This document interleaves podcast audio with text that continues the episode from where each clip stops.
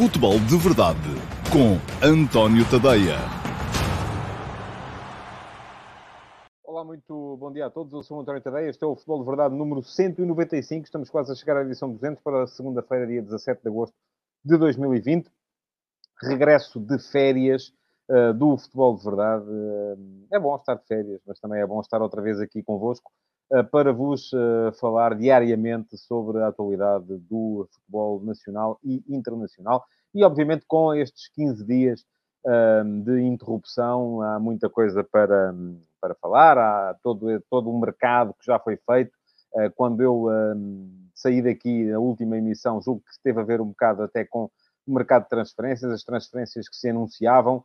Ora, neste momento já há muita coisa feita, já há muita gente a reforçar-se, há jogadores que foram, há jogadores que vieram, portanto, há toda uma, eu gosto desta expressão, toda uma panóplia de jogadores que estão aí para a nova edição da nossa Liga, da Liga Portuguesa, que vai com certeza aquecer as emoções a partir do mês que vem. Vai começar tudo mais tarde, porque também ainda não acabou a época de 2019-2020, ainda se jogam as eh, Final Eight da Liga Europa e da Liga dos Campeões, e delas vou falar também um bocadinho. Aliás, se calhar vou mesmo começar por aí. Antes, uh, tenho que vos recordar, porque foram duas semanas de interrupção, e há muita gente que pode estar esquecida, e convém sempre dizer isto, até para ver se há mais gente a juntar-se nesta, nesta emissão, uh, que o Futebol de Verdade vai para o ar todos os dias, de segunda a sexta-feira, sempre ao meio-dia e meia, nas minhas redes sociais. Estamos em direto no Facebook, estamos em direto no uh, Twitter, estamos em direto no Instagram, estamos em direto no YouTube, Estamos em direto também no meu site, antoniotadeia.com,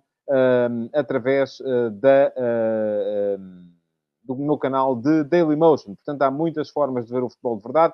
A, a emissão é interativa, enquanto eu falo, vocês podem ir um, deixando perguntas nas caixas de comentários das diferentes redes sociais uh, que o Sérgio Santos e o Rui Santos, que estão comigo hoje a ajudar-me nesta emissão, uh, vão encarregar-se de as colocar, as mais interessantes, pelo menos, colocam-nas já no ar. Eu poderei responder já em direto. Aquelas que não forem uh, respondidas em direto poderão ser respondidas depois um, no QA, que vai para o ar no próximo sábado, sempre aos sábados, também ao meio-dia e meia, o uh, ah, QA, pergunta e resposta. Uh, para uh, responder às perguntas que não foram respondidas durante as emissões em direto do Futebol de Verdade. E bom, vamos começar, e tem que ser assim, primeira época de 19-20, depois então sim a de 2021, vou começar por vos falar da, uh, dos jogos que têm estado a decorrer. Tem sido uma, uma animação. Um, há muita gente que, inclusive, já se manifesta a favor da repetição deste, deste formato. Eu recordo que, uh, para quem anda mais desatento, está a jogar sem formato Final Eight, com as oito equipas uh, que chegaram aos quartos de final, todas na mesma, no mesmo local, a Liga dos Campeões em Lisboa, a Liga Europa em Colónia e em Düsseldorf. Um, está a jogar-se o Final Eight das duas competições europeias de clubes. Eh, sempre a uma só mão em campo neutro. Uh, e há muita gente que, tendo em conta as surpresas que têm acontecido, tendo em conta a qualidade dos jogos, uh, que aliás foi um bocado uma coisa comum também à ponta final da, da, da época nas ligas, nas diversas ligas, tem, se tem manifestado a favor da repetição deste formato. O Alexandre Cheferin, o presidente da UEFA, já veio dizer que, em princípio, não, que este é um formato que só se jogou assim esta época porque Uh, devido às condições extremas em que a época está a chegar ao fim, à questão da pandemia, à dificuldade das viagens, uh, todo o atraso que, uh, naturalmente, se houvesse necessidade de viajar, levaria a que as equipas não pudessem jogar com, um período, com períodos de intervalo tão pequenos entre os jogos. mas já veio dizer o Cheferino que não, que não vai ser assim, e eu, se querem que vos diga, acho que não deve ser assim. É verdade que sim, tem que ser divertido. Um, temos visto coisas uh, do Arco da Velha, aquele 18 a 2 uh, eh, do Bayern ao uh, Futebol Clube Barcelona foram, ficam para a história da competição. Também a forma como o Paris Saint-Germain eliminou a Atalanta, com uma reviravolta mesmo nos, nos últimos minutos, já no período de compensação. A eliminação do Manchester City pelo, pelo Lyon, a própria eliminação do Atlético de Madrid pelo Rasenball Leipzig. Foram uh, jogos que provavelmente poderíamos dizer que se fossem duas mãos seria diferente uh, e que assim a uma só mão uh, permite que as equipas menos poderosas sejam ou tenham mais possibilidade de ganhar. Mas afinal de contas, isto do futebol é suposto premiar os melhores. E um, se os melhores, todos nós dizemos que um campeão nacional é sempre melhor equipa do que um vencedor de uma taça. De uma taça. E porquê? Porque uh, uh, um campeão nacional é o campeão da regularidade, é uma equipa que se impõe ao fim de 30 jornadas, enquanto o vencedor de uma taça acaba por ser uma equipa que, uh, jogando sempre um jogo a eliminar, pode favorecer equipas menos poderosas. São, acabam por ganhar o troféu, não são as melhores, e eu acho que uma Liga dos Campeões, uma Liga Europa, deve premiar as melhores equipas do continente e não aquelas que uh, num jogo, num dia, foram melhores. É claro que há sempre uma final e isso vem uh, uh, permitir a supremacia de equipas que nem sempre sejam as melhores, mas eu acho que devem ser criadas o máximo de condições para que a melhor equipa chegue ao fim e possa dizer que é campeã da Europa. Eu julgo que isso ainda é possível, porque Uh, depois de termos visto uh, a forma como o Bayern aviou o Barcelona, um, enfim, é um, há ali todo um manifesto uh, futebolístico que uh, tem a ver um bocadinho com aquilo que eu defendo. Eu não sou, nunca fui um grande fã do futebol Barça, do futebol Seleção Espanhola, ainda assim mais do futebol Barça do que do futebol Seleção Espanhola, porque acho que lhe falta, e sempre achei que lhe falta dimensão atlética. E quando as equipas que têm essa dimensão atlética, como é o caso do Bayern, como é às vezes o caso da seleção alemã, Uh, conseguem também ter um domínio das uh, diversas componentes do jogo, tanto do ponto de vista tático, como técnico, como sobretudo do ponto de vista do passe e da ocupação de espaços, porque é isso que é fundamental no futebol moderno. Um, o tiki-taka fica curto e ficou muito curto, né? está a gerar todos aqueles problemas que já temos conhecimento uh, em Campeonato, onde o treinador já foi e parece que o plantel vai quase todo pelo mesmo caminho. pelo menos é assim, é isso que dizem os jornais catalães. Revolução no Barcelona. Ora bem, um, se formos a pensar, a raiz do futebol do Barcelona é o futebol holandês, e toda a gente fala da laranja mecânica de 74, um, do Ajax do início da década de 70, e a questão é que eu, por acaso, durante a pandemia, aproveitei para ver, porque nunca tinha visto uh, todo o Mundial 74, uh, foi o último Mundial que eu não tinha visto, enfim, o de 78 só vi assim muito uh, de fugida, porque ainda era muito miúdo, 74 não tinha mesmo hipótese, tinha 4 anos, um, e aquela equipa da Holanda uh, tinha uma dimensão atlética extraordinária, coisa que naturalmente faz falta a qualquer futebol de tiki-taka para não se transformar uh, num, uh, num jogo mais, mais aborrecido, que é aquilo que eu acho, sobretudo do jogo da seleção espanhola, que foi campeã do mundo em 2010. Ora bem, é isso que me parece que está a acontecer na Liga dos Campeões. vamos ter, eu creio, não, não diz o Simão Rochinol que o Bayern é super favorito, eu também acho, embora um, esteja muito curioso para perceber o que é que pode fazer o Paris Saint-Germain. O Paris Saint-Germain, uh, aí está, em dois jogos, porque serão dois, é um ou dois, depende se, se conseguir ganhar a meia-final.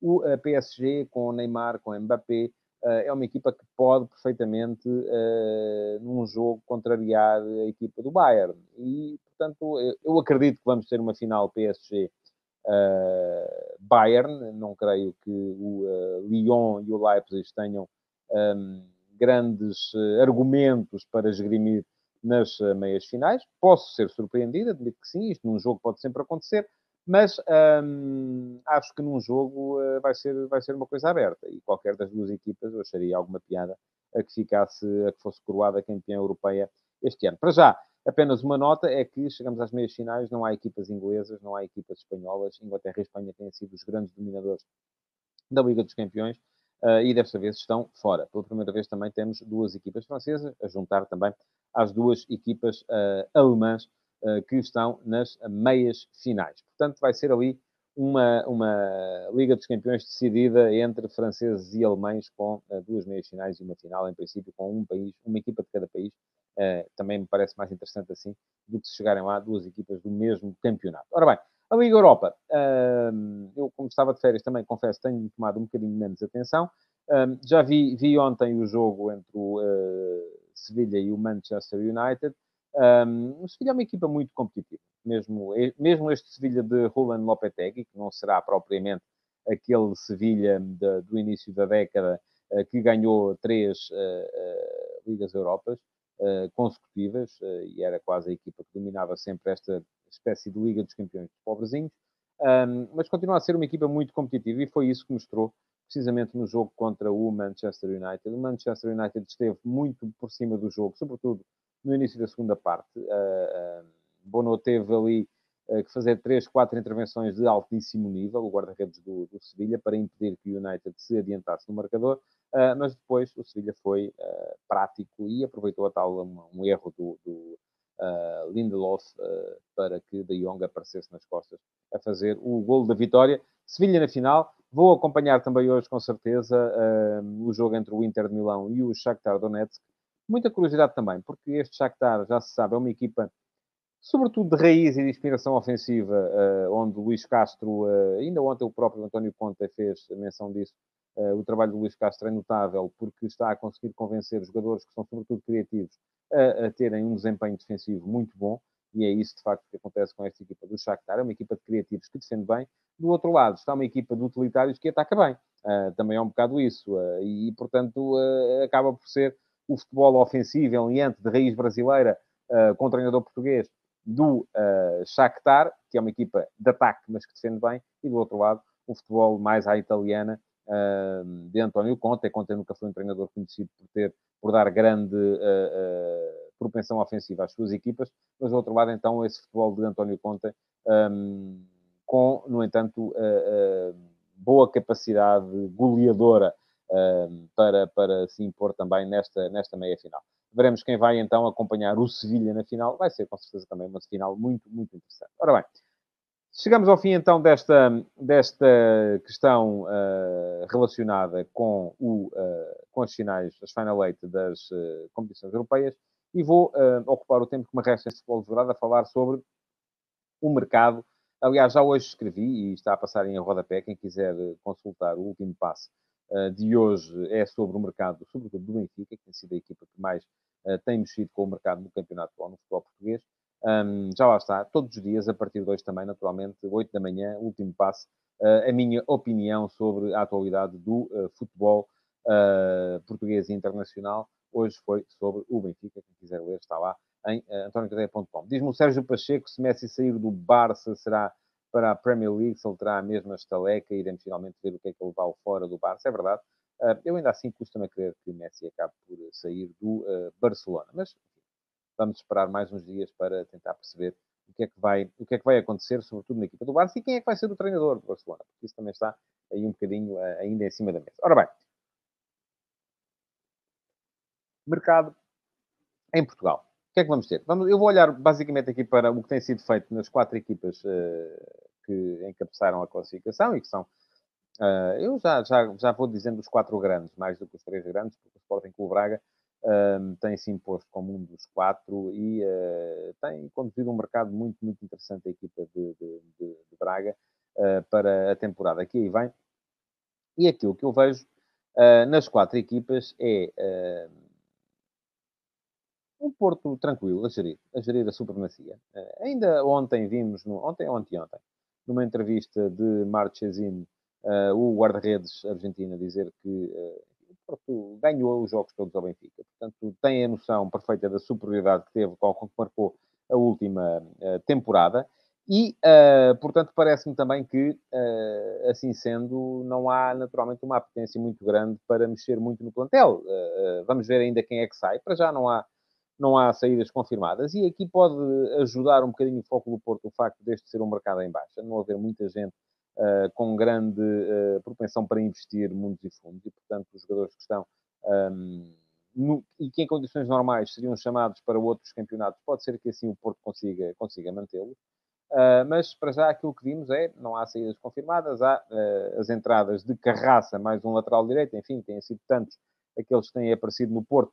Eu percebo a ideia, a ideia é libertar Corona para não ter que ser Corona a fazer o lugar quando não há Manafá. Mas uh, também me parece que, e continuo a achar, uh, um bocadinho em contraciclo, que Corona, para mim, é muito útil ao Porto a partir da posição do lateral direito. Uh, eu percebo aqueles que gostam de o ver jogar mais à frente. A questão é que eu acho que Corona, jogando a lateral, consegue chegar à frente e consegue criar situações de perigo e de superioridade numérica no último terço, precisamente a partir da posição do lateral. Eu gosto de o ver jogar como lateral, enfim, uh, percebo que Sérgio Conceição queira ter outras opções, mas muitas vezes acredito que o Porto pode ter 4, 5 atrás direitos e acabará por ser Corona a jogar, porque é preciso meter outros uh, mais, mais à frente.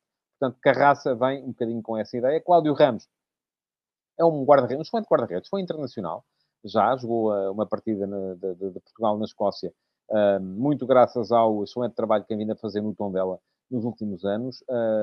teve também algumas lesões, mas parece-me que o Porto, se a ideia é manter uh, o Diogo Costa, o Marchesini e o Cláudio Ramos, têm ali três uh, tubarões para um lugar apenas, porque o guarda-redes é seguro que só joga um, não dá para fazer, para fazer adaptações. Acredito que se uh, ficar, possa ser dado ao Diogo Costa a possibilidade de uh, rodar, porque ele vai precisar de jogar. E não vai ser com certeza na equipa B, porque já me parece que é um patamar abaixo daquilo que ele merece. Portanto, parece-me que uh, o Porto tem ali uh, um superávit de qualidade na baliza, e enfim, já vou dizer isso daqui a bocado, vou contar até uma história antiga a propósito daquilo que se passa com o Benfica, que a qualidade nunca é demais, mas pode sempre ser um problema para quem está e não joga. E na posição de guarda-redes, esse problema é sempre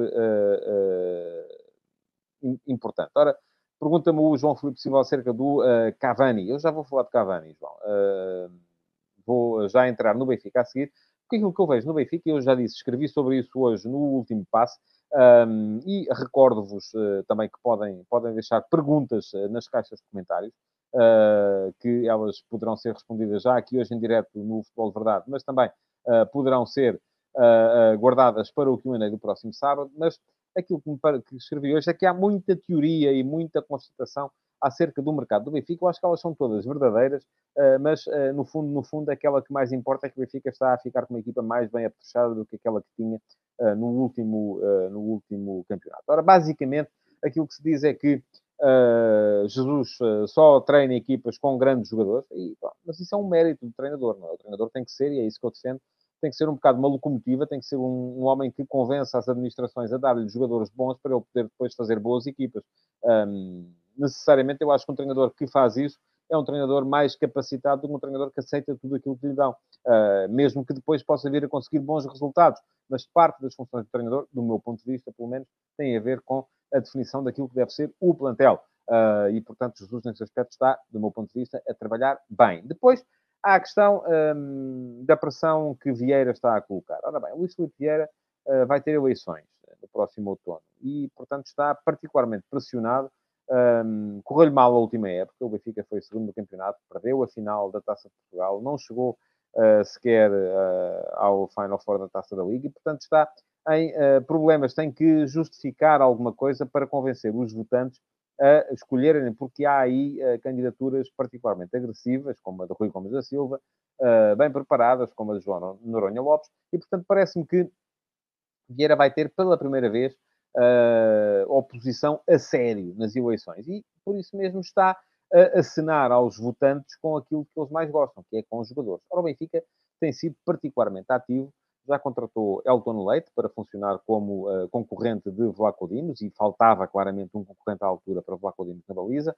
Contratou Gilberto, o lateral direito que vem uh, para concorrer com o André Almeida, uh, o que pode pressupor um declínio de uh, Tomás Tavares na hierarquia, ou até eventualmente a sua saída. Contratou Vertonghen, finalmente um, lateral, um central esquerdino, uh, que vem para uh, completar uma dupla coriácea forte com o Rubem Dias. não havia esse jogador, Ferro tem sido um bocado pau para toda a obra e muitas vezes também foi sacrificado. Um, Jardel, já se sabe, à medida que vai ficando mais velho, vai tendo mais lesões. Contratou Pedrinho, acho que Pedrinho é daqueles que menos vai contar. Contratou Everton, uh, o melhor jogador do Grêmio e uh, provavelmente um dos maiores talentos que ainda restam no futebol, ou restavam no futebol brasileiro, e contratou Valdo Schmidt como segundo avançado, uh, com golo e com a escola do futebol alemão, que é, ou pode vir a ser, muito importante para o Benfica. Ora, isto pressupõe um Benfica muito mais forte do que aquele da época passada, mesmo que seja eleitoralismo, e é, mesmo que seja Jesus a, a abdicar da formação, e também é, mesmo que seja eventualmente um Benfica em contraciclo com aquilo que são as regras que estão a ser estabelecidas para o mercado uh, em toda a Europa, porque toda a gente está a desinvestir e aparece aqui o Benfica a investir, toda a gente diz, então e depois, como é que se paga a fatura? Uh, bom, uh, o Benfica, eu já o escrevi também, tem sempre uma, uma facilidade, porque a parceria que tem com Jorge Mendes e com Jorge Tifuti, e como não está no topo da cadeia alimentar do futebol europeu, é uma equipa que acaba sempre por, por conseguir uh, uh, vender em alta os seus jogadores. Já vendeu em alta os jogadores que eram suplentes, portanto não vejo razão nenhuma para não vender em alta. É claro que os jogadores como Vertonghen ou eventualmente Cavani, se vier, não serão jogadores vendáveis, porque já são jogadores uh, com uma idade elevada. Também há aqueles que contestam, uh, que contestam a contestação. Isto é, há muita gente que aparece a dizer, mas porquê é que estão para aí agora a dizer que uh, o Benfica está a investir muito, quando na época passada até investiu mais, porque este ano o Vertonghen vem a custo zero, o Cavani se vier é a custo zero. Atenção, eu não estou a falar de uh, valores de transferências, estou a falar de valores salariais. E a contratação de Cavani a concretizar-se é uh, um tiro um, fortíssimo né, para, em comparação com aquilo que, se, que é a normalidade da Liga Portuguesa. Fala-se de valores astronómicos para a Liga Portuguesa que não podem, de maneira nenhuma, uh, ser pagos, compensados com as receitas correntes. Não dá desse, desse faça-se as contas que se fizer, não dá. Aqui há uma aposta uh, clara uh, que só pode vir a ser paga ou com resultados esportivos extraordinários, estamos a falar aqui de uma carreira uh, que o Benfica nunca conseguiu ter na, na Liga dos Campeões últimos, nas últimas décadas, ou eventualmente com mais-valias resultantes de transferências futuras, e já o disse, não será de Cavani, será de outros jogadores, um, mas eu acho que é mais nisso até que o Benfica está a apostar todas as suas fichas. Um, também pode dizer, mas para que é que o Benfica quer uh, Cavani quando já tem uh, os melhores marcadores das últimas duas ligas? Carlos Vinícius foi o melhor marcador desta época, Seferovic foi o melhor marcador da época anterior e, portanto, há muita gente uh, a garantir qualidade para aquela posição. E eu aí, a esse propósito, um, recordo sempre uma história que eu vivi, ainda já foi há 20 anos quase, ah, mas ah, que me ensinou a mim uma lição. Eu, na, na pré-época de 2001, 2002, acompanhei a pré-época do Sporting ao serviço do Record, na, na Suíça, e na altura, em conversa com a Boloni, que era, o, que era o treinador, ele, em conversa off the record, não era conversa para ser publicada, ele insistia sempre que queria mais um avançado, mais um avançado, mais um avançado, precisava de mais um avançado, porque aqueles que tinham não, não, não chegavam. E eu só lhe dizia assim ao, ao, ao Sr. Baloni, mas você já tem aqui o Nicolai, que foi um jogador que você trouxe da Roménia, que é um avançado que parece vir a ser extraordinário e pode vir claramente a ocupar um lugar na frente do ataque do Sport. Tem o João Pinto, tem o Sapinto, tem o uh, uh, Spoar, uh, o Sporar, não, o Sporar é o de agora, o Sperrar, assim é que era. São nomes parecidos de jogadores que vêm da mesma zona do, do, do globo. Então, o, o, o, portanto, com o Spear, que era um jogador que tinha vindo do futebol italiano, um avançado goleador, no Sporting nunca provou. Tem aqui quatro jogadores para duas posições, todos eles com capacidade para serem titulares. Para que é que precisa de mais um? Ele dizia, não, precisa de mais um, precisa de... Enfim. E acabou por chegar, o Sporting ganhou a primeira jornada ao Porto, salvo erro, depois para dois jogos seguidos, uh, e acabou por chegar no último dia de mercado um senhor chamado Mário Jardel, que foi só uh, o homem que ganhou aquele campeonato para o Sporting. Portanto, eu acho que qualidade nunca é mais. Eu nesse dia aprendi essa, essa, essa lição, ou nesse verão, aprendi essa lição. Acho que se o Benfica conseguir trazer Cavani, isto para responder a uma pergunta que estava aí há pouco e que eu agradecia ao Sérgio e ao Rui que voltassem a pôr online, do Ruben Carvalho, eh, se Cavani pode vir a ser... Um, não era esta, era uma outra, mas uh, se Cavani podia, podia vir a ser... Esta também serve, enfim... Uh, uh, que os jogadores da formação crescem com bons professores. acho que sim, faz sentido. E faz sentido, sobretudo, porque o Benfica está a, melhorar a qualidade global da sua, da sua equipa. E eu acho que é isso é nisso que as pessoas devem centrar-se, ao fim e ao cabo, olhar para a equipa que vai sair desta, do final deste mercado e perceber que ela é melhor do que a equipa que estava na época passada. Eu creio que em relação a isso não vai haver quaisquer dúvidas. Depois, como é que se paga a conta, enfim, alguém há de saber. E eu já disse, creio que o Benfica estará sobretudo apostado na criação de mais-valias e na parceria que tem com o Gesticuto, que permite sempre criar mais-valias em termos de mercado de transferências e com certeza uh, que alguns jogadores vão sair. Depois, se, se é melhor político ou não, eh, se faz mais sentido ao Benfica andar a contratar jogadores experientes e veteranos ou apostar nos miúdos que lá estão. Enfim, tudo isso é discutível e aqui não há contra não há, não há outra realidade, só podemos avaliar aquilo que vai de facto acontecer e não aquilo que poderia ter acontecido. Eu estou, uh, sempre muitas vezes aquilo, se fosse assim, enfim, não dá para, não dá para avaliar dessa maneira. Bom, Seguindo em frente, Sporting Clube Braga. Grande mercado está a conduzir a equipa agora orientada por Carlos Carvalhal, com as contratações do Almus Ratti, um médio-centro uh, que é forte e que ele conhece bem porque trabalhou com ele no Rio Ave. De Castro, um médio que já, já jogou no Porto, que é um jogador de, de, de também de, de, combate para o meio-campo. Yuri Medeiros e Gaetan e Murilo, três alas uh, que podem perfeitamente uh, suprir, enfim, nenhum deles tem a capacidade do Trincão, acho eu mas eu acho que o Braga também não vai jogar em 3-4-3. Portanto, as coisas vão ser diferentes. Mais um Braga a jogar em 4-3-3, ou em 4-2-3-1, uh, e por isso mesmo Uh, Gaetan, se calhar, faz mais sentido uh, de um lado, Yuri, veremos e Murilo são mais extremos, Gaetan mais médio, são jogadores que possam. Veremos também como é que está Gaetan. E depois há a Chetina também, não é? Que vem para a frente. Uh, não chegará para suprir a ausência de Paulinho se ele acabar por sair. Para já no capítulo das saídas há Diogo Viana, Wallace, João Palhinha, que pode vir a fazer muita falta no meio campo, Wilson Eduardo e Trincão. Nestes todos, enfim, se olharmos, Uh, o uh, Braga só contou muito durante a última época com Palhinha e Trincão, são as duas grandes ausências.